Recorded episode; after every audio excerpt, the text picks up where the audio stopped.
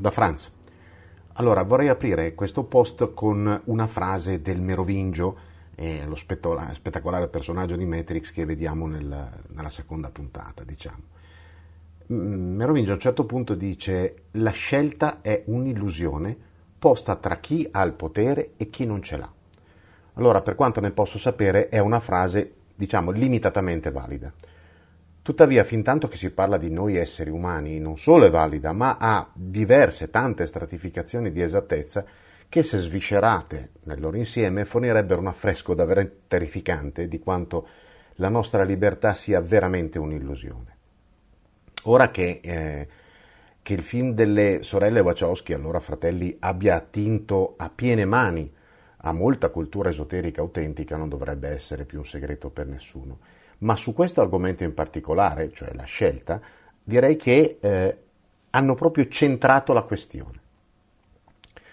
Una questione che è proprio l'atto di scegliere, perché nell'istante in cui qualcuno ci fornisce una scelta, in quello stesso istante la nostra libertà rischia di finire letteralmente nel cesso.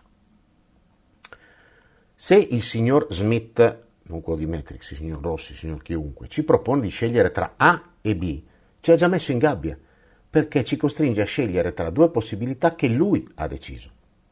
E questa la chiamiamo libertà di scelta. E spesso siamo anche così idioti da essere grati al signor Smith per averci dato la possibilità di scegliere e di averci dato quella che secondo noi è libertà. Pensiamo davvero di essere liberi di eleggere i rappresentanti del governo che preferiamo? Beh, ovviamente no, dobbiamo scegliere nella rosa dei candidati che spesso e volentieri non abbiamo deciso noi. Dipende ovviamente dal tipo, dal sistema elettorale dalle modalità, ma alla fine la storia è sempre quella. Dovunque si voti per un governo, si è chiamati a scegliere dei candidati che ci vengono proposti e che mediamente solo in teoria abbiamo scelto noi. Ma quali noi? Pensiamoci. Vince la maggioranza, il che significa metà votanti più uno, più o meno, o due terzi, quello che è. Ma questo significa che metà votanti meno uno cioè l'altra parte, si vedrà governata da qualcuno che non aveva scelto. È la democrazia, ma la scelta non esiste. Pensiamoci. Possiamo scegliere di vivere mille anni? No, perché eh, lo sappiamo, no? perché diverse leggi universali, più tutta una serie di eventi naturali e anche non, ci impediscono di scegliere quanto e quando vivere e se per questo le leggi umane spesso non ci permettono neppure di decidere quando morire, a meno che non abbiamo noi una possibilità. Per non parlare della religione, per esempio quella cattolica, per la quale non dovremmo manco fare sesso se non per procreare e solo sotto il vincolo, ancora un limite, del matrimonio. Ora, se cominciamo a pensare davvero a cosa realmente siamo liberi di scegliere, se usiamo veramente il cervello, come dovrebbe essere usato, arriveremo presto a una sola conclusione, e cioè che in realtà noi non siamo affatto liberi di scegliere niente, perché in ogni scelta le possibilità sono limita- limitate e spesso anche pilotate.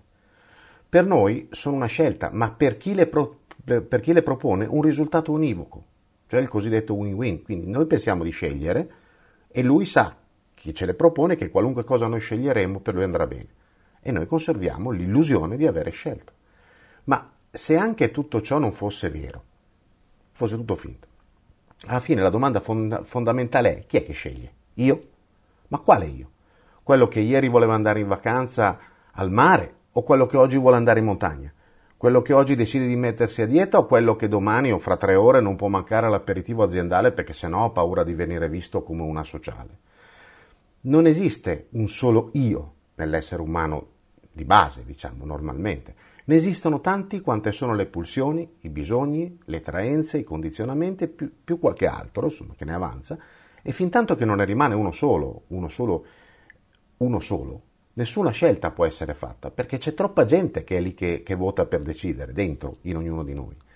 L'unica via che conduce davvero alla scelta è quella che porta allo sviluppo dell'individuo, individuo, non diviso.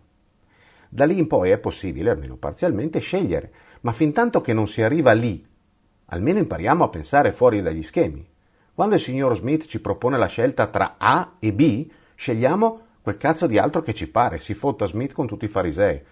La nostra individualità può essere costruita a furia di no, Come si dice nello zen, non questo, non quello. Di fatto la prima cosa che dice il bambino quando struttura l'individualità, quando inizia a strutturare un ego è no. no? Quindi noi usciamo dalla mania della scelta ed entriamo in quella dell'individuo, che pensa davvero, che non pensa a quello che altri gli impongono di pensare. Impariamo a pensare veramente, con lucidità, al di fuori degli schemi, degli schemi scusate, creati dai nostri condizionamenti.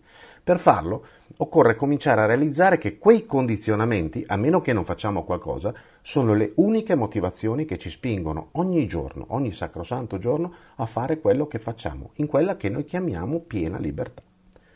Allora, una volta capito questo, inizia la vera crescita, il vero cambiamento. All'inizio è perfida, eh, io ve lo dico, molto pesante, perché non si vede altro che bruttura, perché le prime cose che vediamo sono i nostri condizionamenti, quindi cose brutte. Ma se abbiamo la forza di andare avanti, di andare oltre, di proseguire comunque in barba alla difficoltà, perché la difficoltà c'è, non è negabile, una per volta tutte le brutture cesseranno di esistere, per cedere il posto alla realtà. E per ogni bruttura che cede, un pezzo di realtà avanza e la bellezza è un passo più vicina. Ma fin tanto che continuiamo a illuderci di essere liberi di scegliere, la frase del Merovingio, per quanto profondamente falsa, resterà e resta una verità incontrovertibile. Ci si vede in giro. Benvenuti su Franz Blog, canale video e podcast.